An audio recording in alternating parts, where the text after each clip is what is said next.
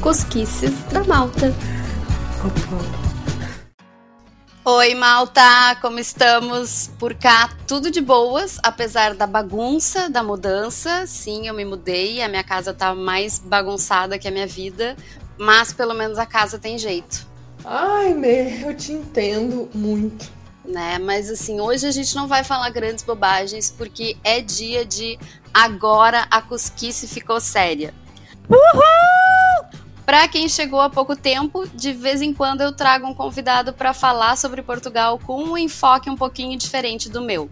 Já rolou papo sobre imigração pós-pandemia, sobre empreendedorismo em Portugal e sobre o caminho de Santiago português. Nessa quarta edição, em homenagem ao primeiro aniversário da DB Services Portugal, patrocinadora da Cosquice toda, vamos trocar uma ideia sobre o mercado digital em terras lusitanas. E eu dou boas-vindas ao Douglas Mello, Tech Lead da DB Services, ou líder técnico para a gente, que é mais leigo na coisa toda. Oi, Douglas, tudo bem? Tudo bem, Melina. Obrigado pelo convite. Eu que agradeço por ter topado essa empreitada. E assim, eu quero deixar bem claro que isso aqui não é episódio pago. A verdade é que não foi à toa que a DB Services se estabeleceu em Portugal Existe um mercado bem próspero por aqui. Então vai que tu tá aí, cusquinho ou cusquinha, pensando o que, que vai fazer da vida e houve aqui o incentivo que precisava para fazer as malas zarpar. É mais ou menos disso que a gente vai falar um pouquinho hoje, né, Douglas? Isso aí. Ah, eu até botei os fones aqui para ouvir. Então, para começar, quarta-feira, dia 1 de setembro, a DB Services completou um ano em Portugal. Lá atrás, quando vocês começaram a planejar essa vinda, quais foram os atrativos que vocês viram no mercado digital português? A gente, em 2019, a gente uh, tinha um programa dentro da DB Server Brasil, que era o DB Export. O DB Export era um programa capitaneado pela área comercial aonde a gente buscava uh, testar mercados, novos mercados, né? Uhum. A DB Server no Brasil tem 28 anos, tem 600 pessoas, é uma empresa bem estabelecida e ela já possuía projetos no exterior, por exemplo, no Canadá, por exemplo, na Austrália, no próprio Estados Unidos, a gente atendeu a HP e a Dell por muitos anos e ainda atende, uh, mas a gente de fato não tinha uma operação fora uh, do país, né? E foi bem interessante a gente começar a olhar uh, o investimento de tecnologia no mundo, né? E a gente começou a identificar que alguns países possuíam uh, um investimento em TI muito grande. Então, por exemplo, quando a gente olhava para os Estados Unidos, né, mais de 20%, 20 do investimento em tecnologia do mundo está nos Estados Unidos ou na região ali do, norte da, da América, né, no Canadá, e muito focado no Vale do Silício, que é onde sai toda a inovação do mundo, né? Sai o iPhone, sai os aplicativos, todas as plataformas digitais nascem ali. Quando a gente olha para a Europa, a gente vê um investimento em tecnologia maior que o do Vale do Silício, mas contando com toda a Europa. Mas a Europa ela é um país, principalmente os países da União Europeia, fácil de se acessar, né? Então você pode estar, por exemplo, num país na, na União Europeia e atender outros mercados de um outro país da União Europeia com a mesma moeda, uh, até às vezes com uma uh, uh, semelhança de idiomas e tudo mais. E a gente, nesse período de 2019, a gente fez duas incursões. A gente fez incursões no Canadá e incursões em Portugal. E quando a gente visitou um evento em Portugal, que é o Web Summit, que a gente também teve num evento no Canadá, que era o Collision, a gente viu que, olha, existem muitas empresas, grandes empresas mundiais se estabelecendo em Portugal. Né? Então, aquela, aquela movimento do Web Summit de startups, né? Uhum. de pequenas empresas uh, montarem suas operações em locais diferentes, uh, a gente começou a perceber que Portugal era um país muito bem visto pelas empresas por diversos fatores. E ao final do Web Summit, teve um pronunciamento do presidente Marcelo, que ele, ele incentivou muito a, a gente a, a, buscar ali a, uma operação fora e principalmente em Portugal. Então, a gente percebeu assim que tinha um movimento das empresas em se instalarem em Portugal por diversas vantagens, uhum. benefícios e incentivos. e a gente atua muito com empresas de tecnologia, né? Então a gente tem dois focos, assim, a gente atende big companies, né? Então empresas grandes como Sonai, Farfetch, entre outras de Portugal, e também startups de alto crescimento. Então são empresas muito pequenas que precisam de tecnologia muito rápido, então precisa escalar os seus times de tecnologia uhum. ou precisa escalar plataformas digitais. Hoje a gente atende algumas startups como a Barking, a Luxclusive, entre outras em Portugal. E foi um pouco disso, a gente olhou uma oportunidade no mercado externo ao Brasil, né? E que a gente tivesse uma compatibilidade, assim, uh, cultural, né? E Portugal, sem dúvida, tem muitos brasileiros e já tem um Sim. pouco da cultura brasileira. Sim, é verdade, estamos invadindo cada vez mais. Dependendo da pessoa, pode achar irritante. E tem como traçar um paralelo entre o mercado brasileiro e o português, em termos de tecnologia? Sim, sim, a gente consegue ver muitas coisas como continuidade, né? Eu, hum. eu, eu, vejo assim, não tanto quanto um andamento conjunto, mas em continuidade.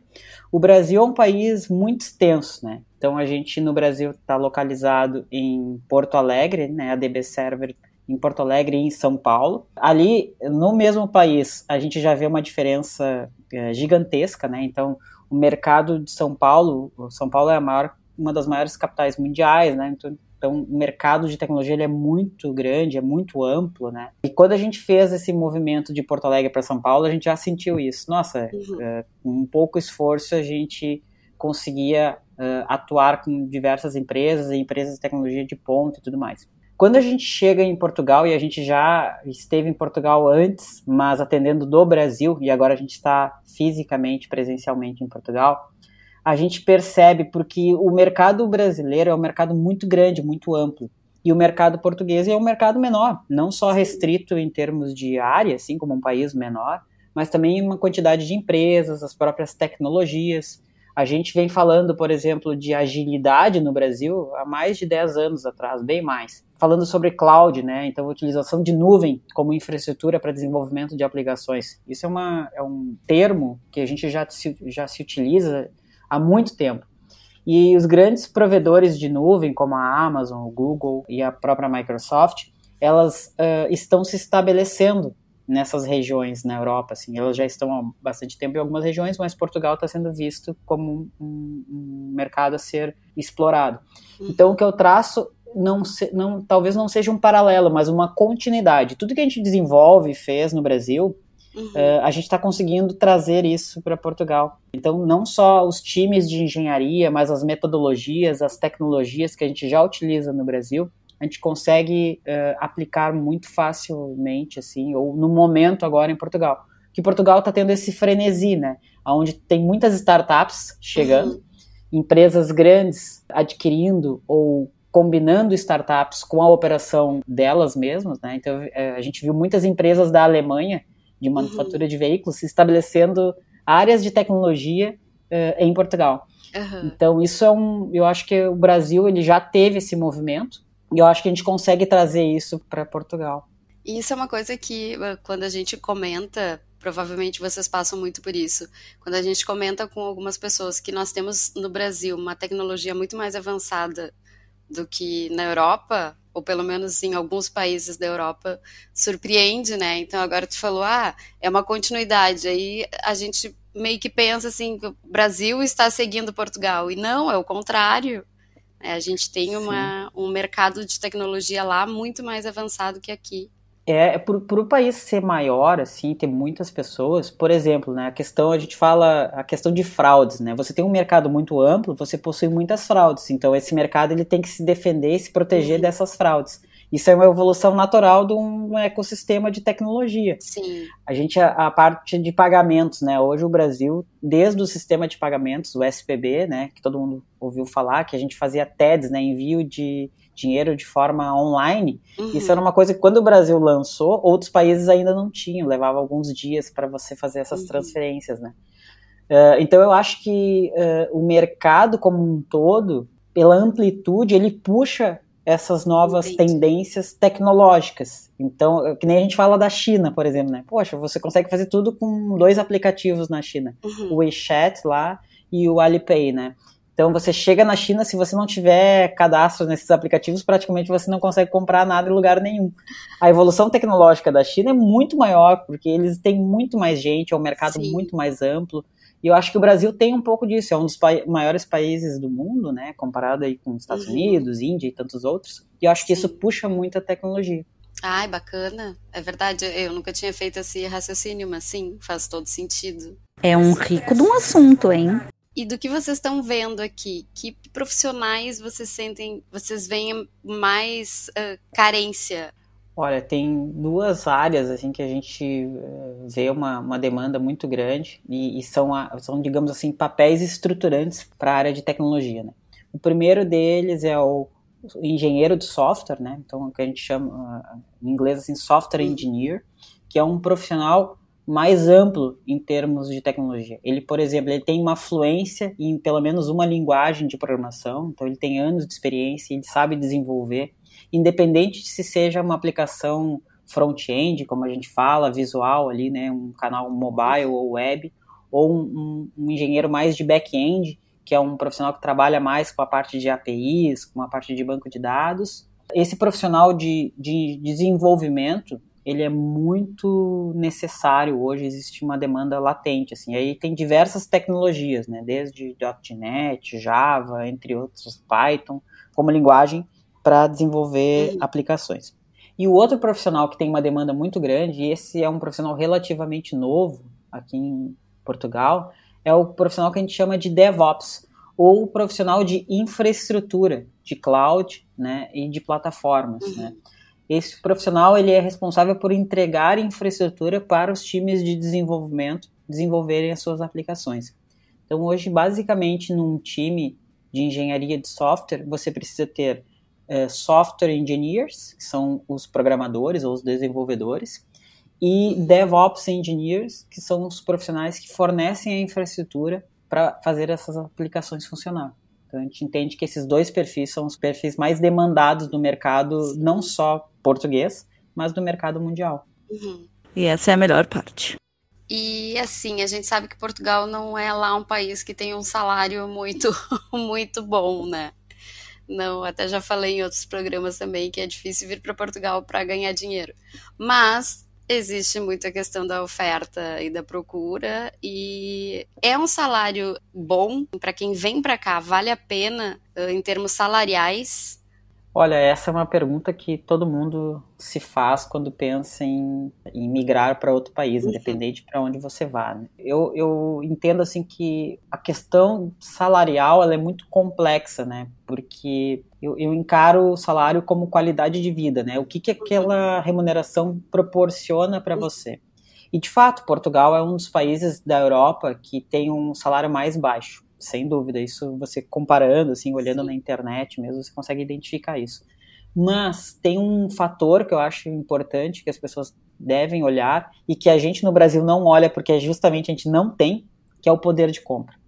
Então, hoje no Brasil, você pode ganhar muito dinheiro numa capital como São Paulo e Rio de Janeiro, mas o seu poder de compra continua baixo. Uhum. E Portugal, pela, o que a gente viu nesse, nesse primeiro ano de operação, é que apesar de você ter uma remuneração menor, você tem um poder de compra muito maior. Uh, e eu acho que é isso que as pessoas devem olhar. O profissional de TI, ele migra muito facilmente pela questão financeira, mas ele não olha muito o poder de compra. Então ele vai, né, ele sai de Porto Alegre e vai para São Paulo pela questão financeira, porque uhum. como São Paulo é um grande centro, ele pode ganhar até o dobro do que ele ganharia numa região no interior.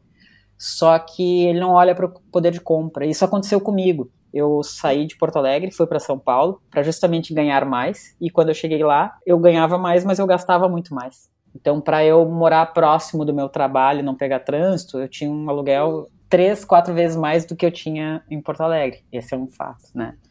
Uh, Portugal tem uma questão de que você deixa uma boa parte da sua remuneração com arrendamentos, que é o aluguel, né? Então isso é um Sim. cuidado que as pessoas têm. Mas por outro lado, uh, Portugal tem diversos incentivos para você morar em regiões mais afastadas e você ter um arrendamento bem mais baixo. E hoje nós estamos uhum. em full remote. Hoje está todo mundo trabalhando de casa. Então a região ela importa mas para o profissional de tecnologia que quer mesmo fazer esse movimento, ele pode iniciar numa região mais em conta e a partir daí depois buscar regiões mais uh, movimentadas ali, como grandes capitais, para se estabelecer.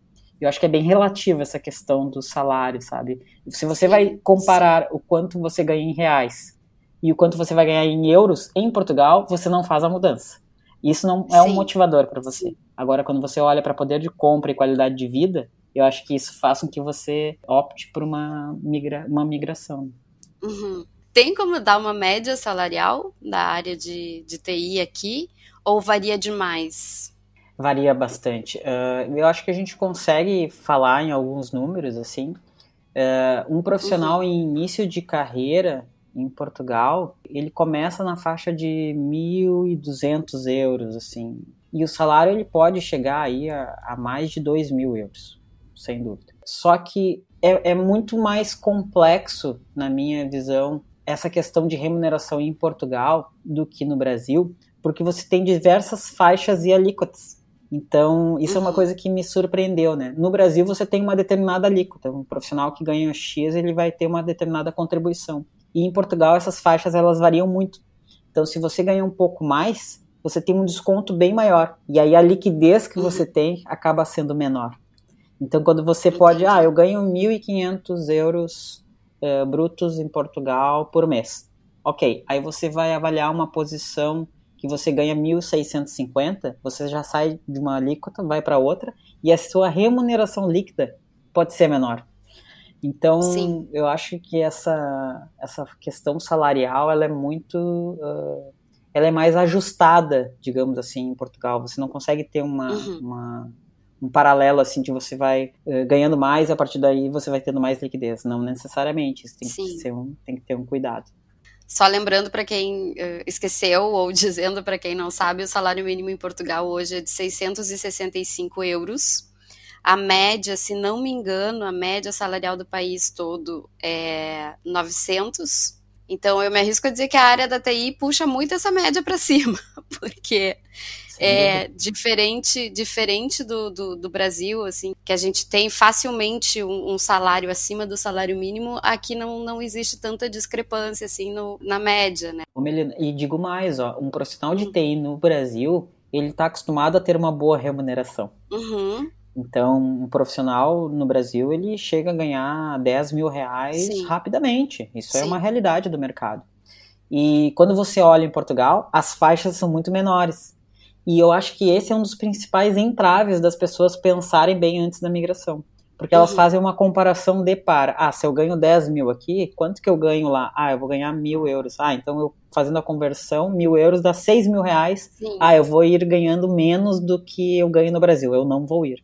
Essa comparação, ela não pode ser feita. Sim. Você tem que entender para a região que você vai e você entender os custos de vida daquela região porque mil euros numa determinada região em Portugal, o poder de compra é maior do que 10 mil reais numa uhum. determinada região no Brasil.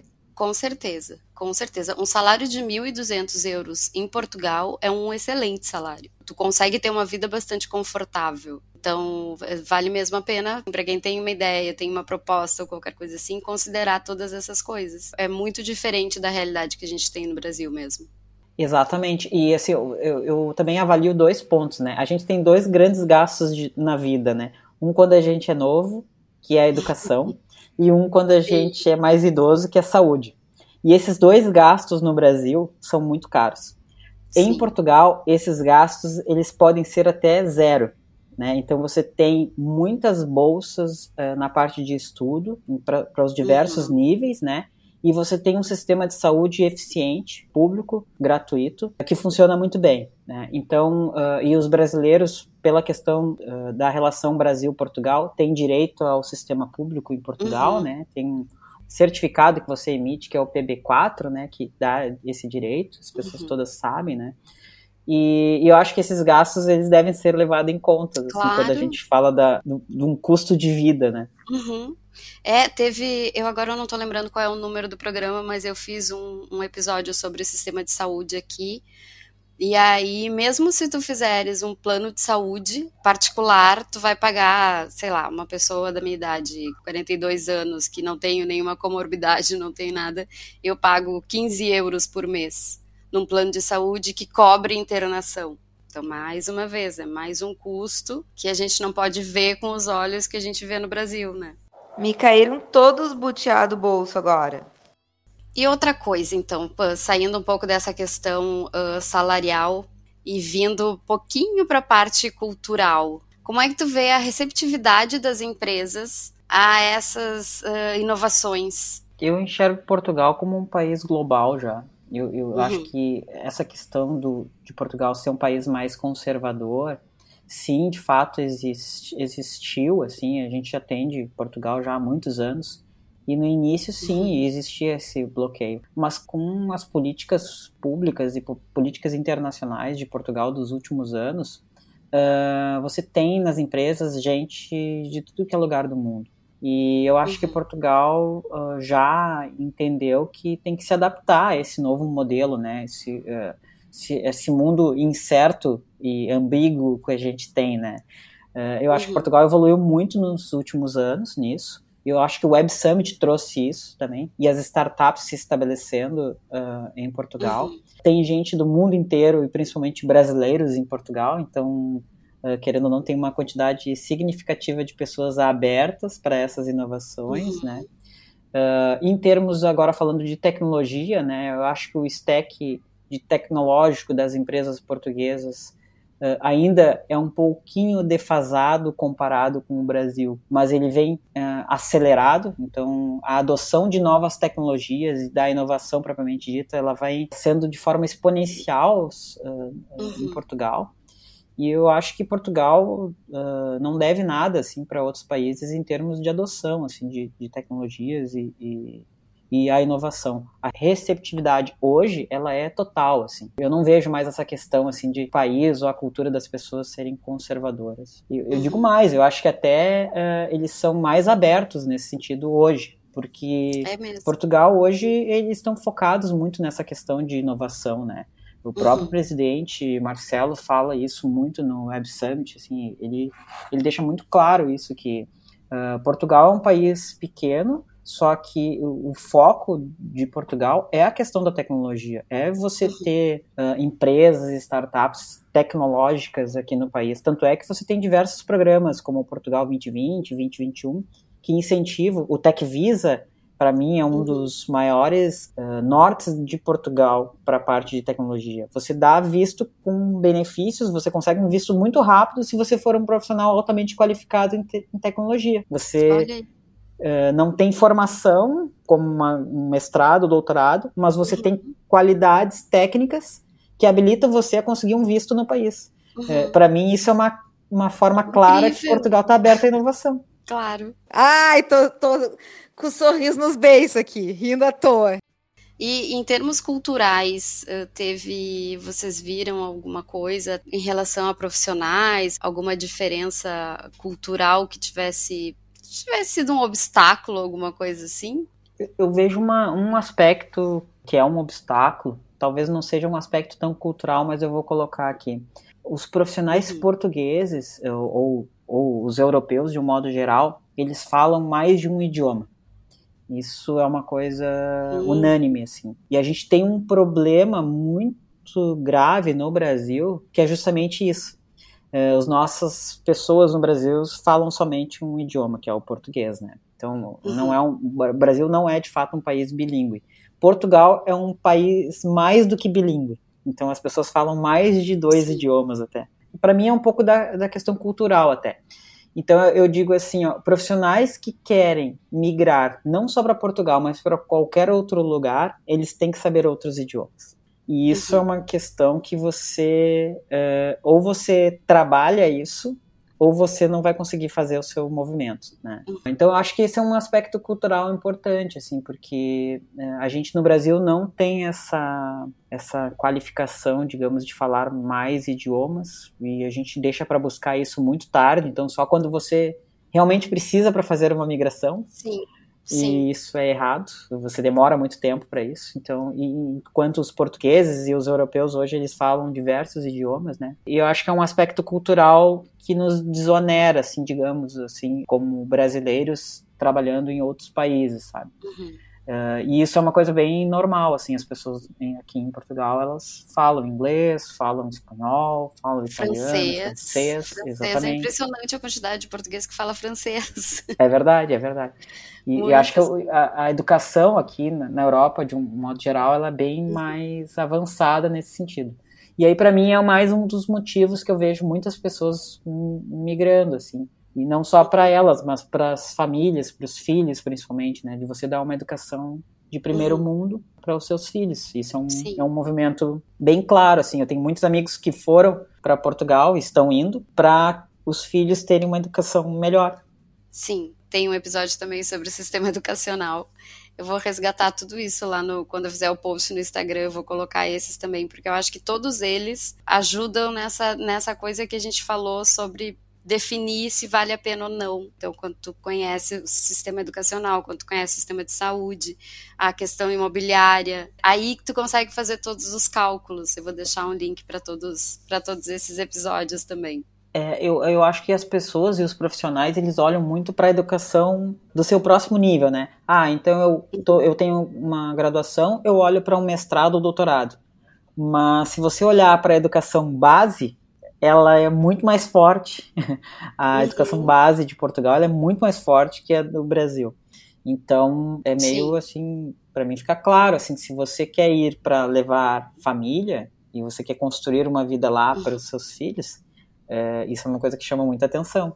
Porque talvez você vai ter um gasto uhum. muito maior se você quiser ter a mesma educação no Brasil, né? Então você vai ter que buscar é, complemento, Sim. como as crianças fazem cursos de idiomas noutra escola, fazem uh, uhum. reforços escolares e tudo mais. Acho que essa é uma grande questão assim para as pessoas olharem quando elas pensam nesse movimento. Tem que pensar na estratégia do negócio, né?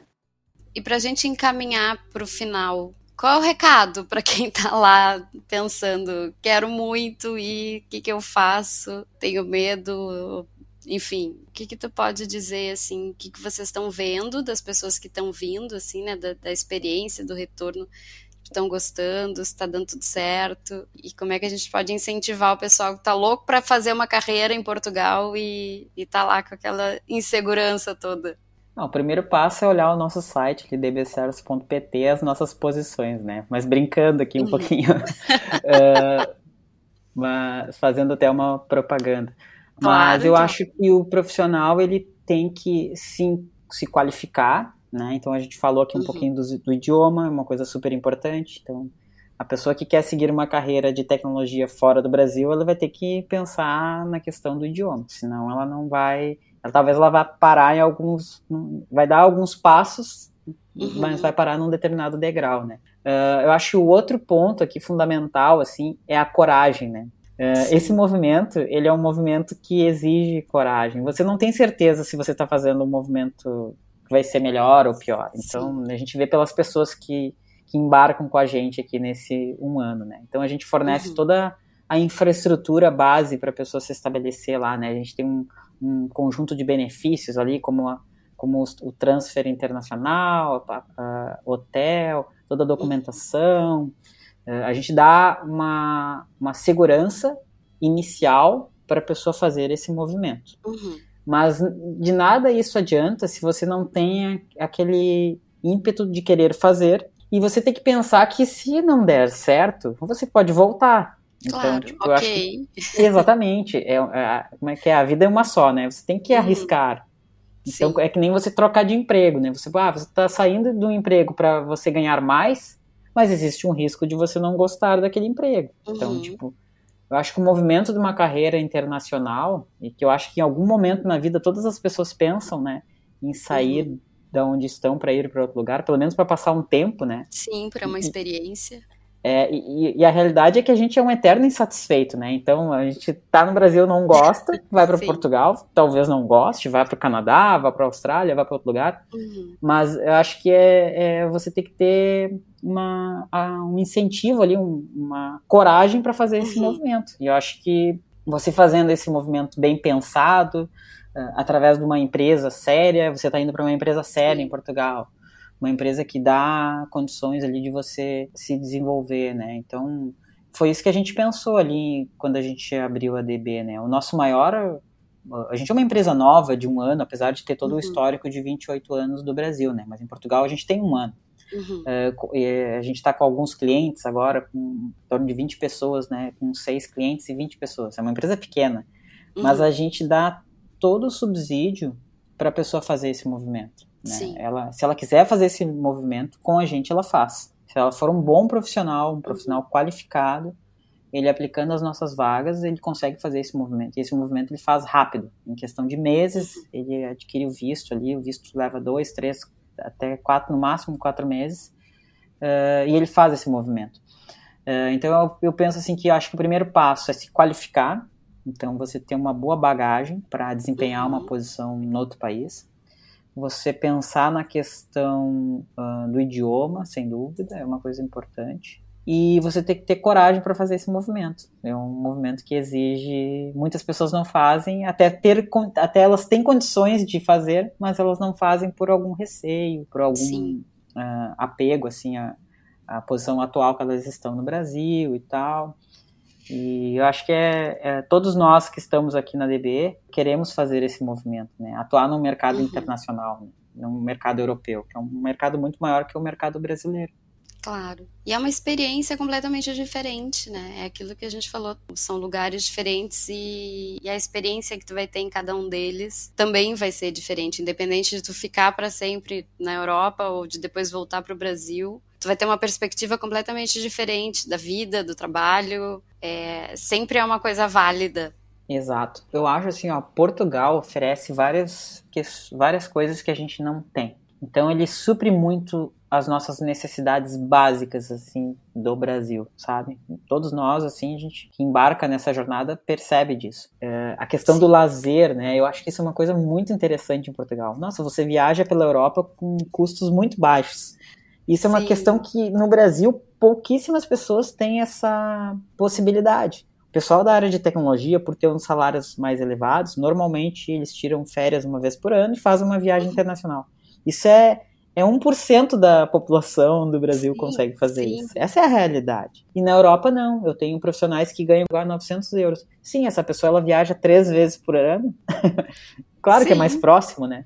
Mas é isso, isso mostra a questão do poder de compra. Então, você com, uhum. recebendo muito menos, você consegue fazer mais coisas. Pela proximidade, Exatamente. que é uma coisa que a gente não tem não tem no Brasil. E mesmo se a gente disser, uh, por exemplo, mora em Portugal, para tu ir para a Itália, ir para a Alemanha, ir para a França, é muito mais barato do que tu tá em Porto Alegre e ir para Bahia, né? Então, uh, sim, isso, é isso é uma coisa que eu sei que eu pensava assim, que às vezes quando me dá na louca de tipo, ai, que vontade de voltar por causa da saudade. Eu disse, não, mas assim, se eu voltar para o Brasil agora, eu não sei quando é que eu vou conseguir voltar para a Europa de novo sendo jornalista, com salário de jornalista. Ai, meu Deus, vamos rir para não chorar.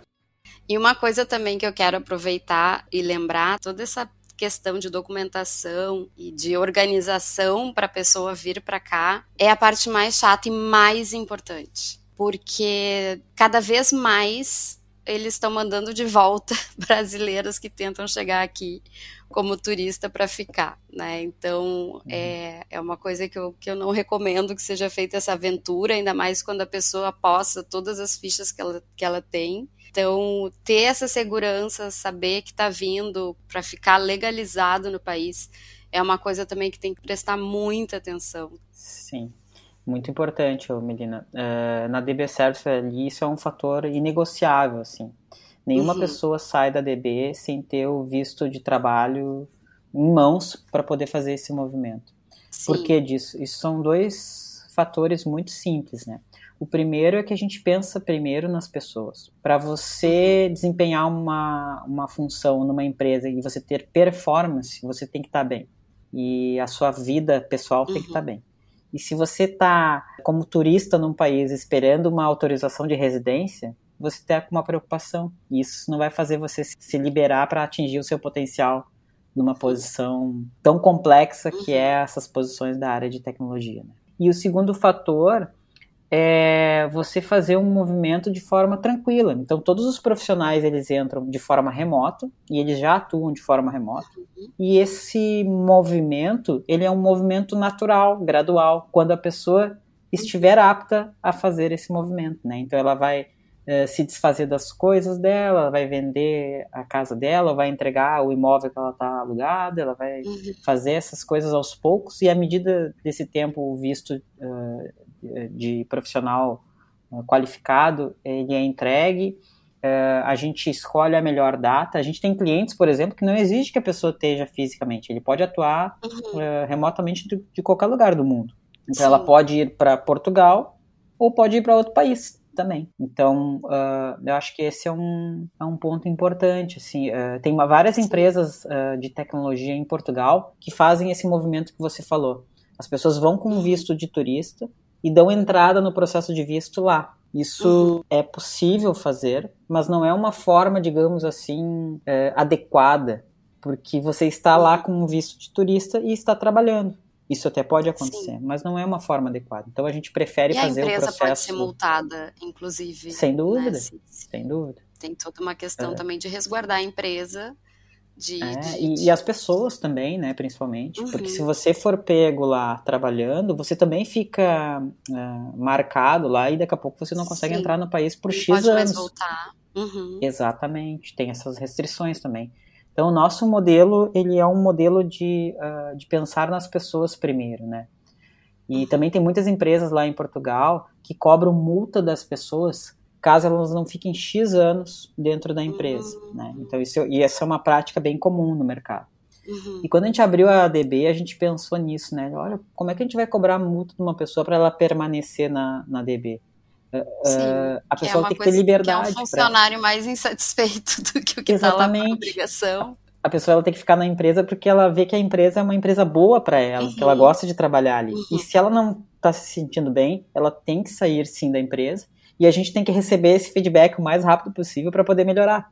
Uhum. Então esse é um Sim. mecanismo que ele não funciona adequadamente, você prender as pessoas. Então a gente hoje não não cobra nenhum tipo de multa das pessoas, as pessoas Sim. vêm para a empresa e saem da empresa, elas têm liberdade total de fazer esse movimento. E Uhum. o que a gente faz é melhorar o nosso processo para que as pessoas queiram Não ficar cada queiram vez sair. mais. Claro. Exatamente. Claro. Sim, perfeito. Acho que tudo isso que tu falaste agora vale até de alerta para quem está vindo, independente da área, né? Essa semana Portugal abriu as fronteiras para o Brasil, finalmente. Turistas podem vir, cheio de restrição de exames e tudo mais, mas turistas estão entrando. Então, daqui a pouquinho pode rolar aquela tentação de querer fazer esse movimento, mas tu- isso vale para qualquer área, né? Procurar empresas que sejam, que estejam preocupadas com essa questão acontece muito de quando a pessoa vem dessa forma, não está legalizada, ela acaba tendo subempregos ou então mesmo trabalha numa determinada área, que é a área dela, mas com salário muito, muito abaixo do mercado. Então, essa tudo isso que tu falou agora vale para qualquer pessoa que está pensando vir nessa loucura aí de vou entrar como turista e vou ver como é que qual é que dá. É verdade. Acho que tem que. uh, acho que sim, tem que ter a coragem, mas fazer as, as Uhum. coisas da maneira correta. Eu acho Sim. que esse é, é- são duas, duas coisas que andam juntas. Sim, quando eu vim para cá, como eu tenho cidadania europeia, eh, italiana no caso, por descendência, era fácil de legalizar. E, e eu vim meio que para vou ver qual é que é.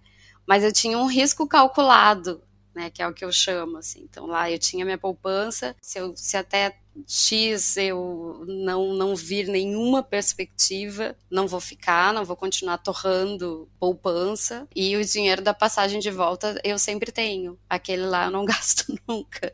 Porque para qualquer coisa, der qualquer problema, eu sei que pelo menos eu tenho como voltar. Então todo, todo, tudo isso, assim, tem que ter a coragem, mas tudo tem que ser muito calculado. Tem que ter um, um resguardo.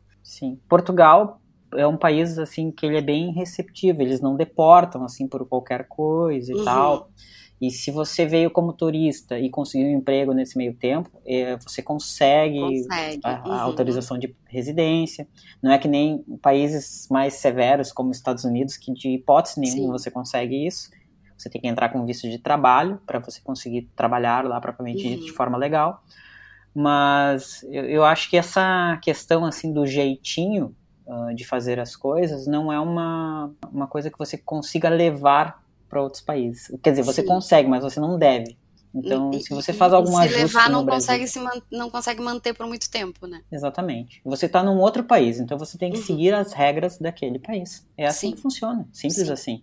Os europeus e os portugueses são assim, e nós temos que ser assim também no país Sim. deles. Nós somos uh, pessoas que estamos aqui sob as leis deles. Então, uhum. é, é, assim que funciona. Você quer ter os benefícios que um país fornece para você, como Portugal fornece, você tem um poder de compra legal, você tem uma qualidade de vida legal, sim. Você tem que se submeter a todas as regras. Você tem claro. que pesquisar muito bem as regras.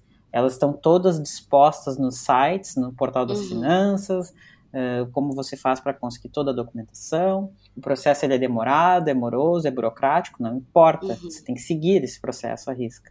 Se você não segue, não quer seguir ou buscar alguém, você tem que contratar um advogado para fazer isso para você. Tem que ser assim. As pessoas não podem achar que estão no, no Brasil estando em Portugal. Acho que essa é um, uma mensagem assim que eu vejo que tem muitos brasileiros que ah, eu vou de qualquer jeito. Não, você indo de qualquer jeito você está errado e você está descumprindo Sim. uma filosofia que um país uh, permite que você faça. Você consegue ir para Portugal de forma legal.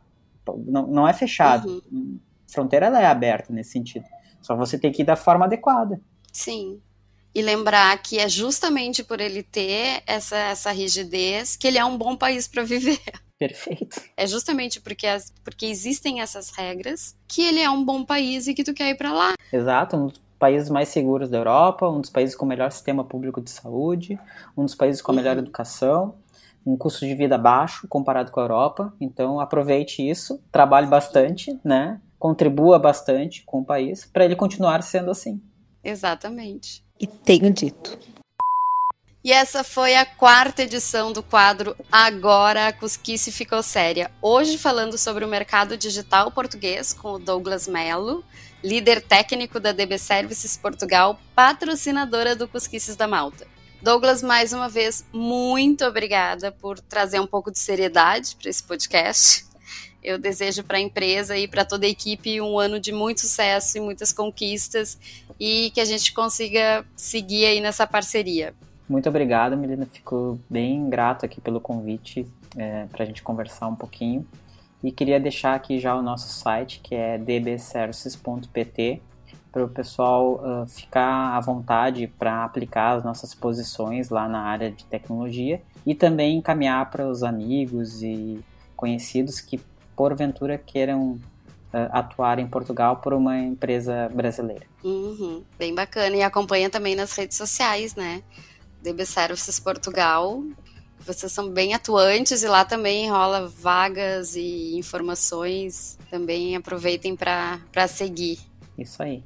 Malta querida, muito obrigada também por ficarem até aqui. Fica a sugestão aí que o Douglas falou para conhecer mais a DB Services em dbservices.pt e DB Services Portugal nas redes sociais. Ficou com dúvida em alguma coisa ou quer saber sobre determinado assunto? Manda uma DM para essa Cusca lá no Instagram, Cusquices da Malta, e eu vou ajudar vocês aí atrás disso. Ficamos por aqui um bom final de semana, se cuidem e nos ouvimos na semana que vem. Beijo!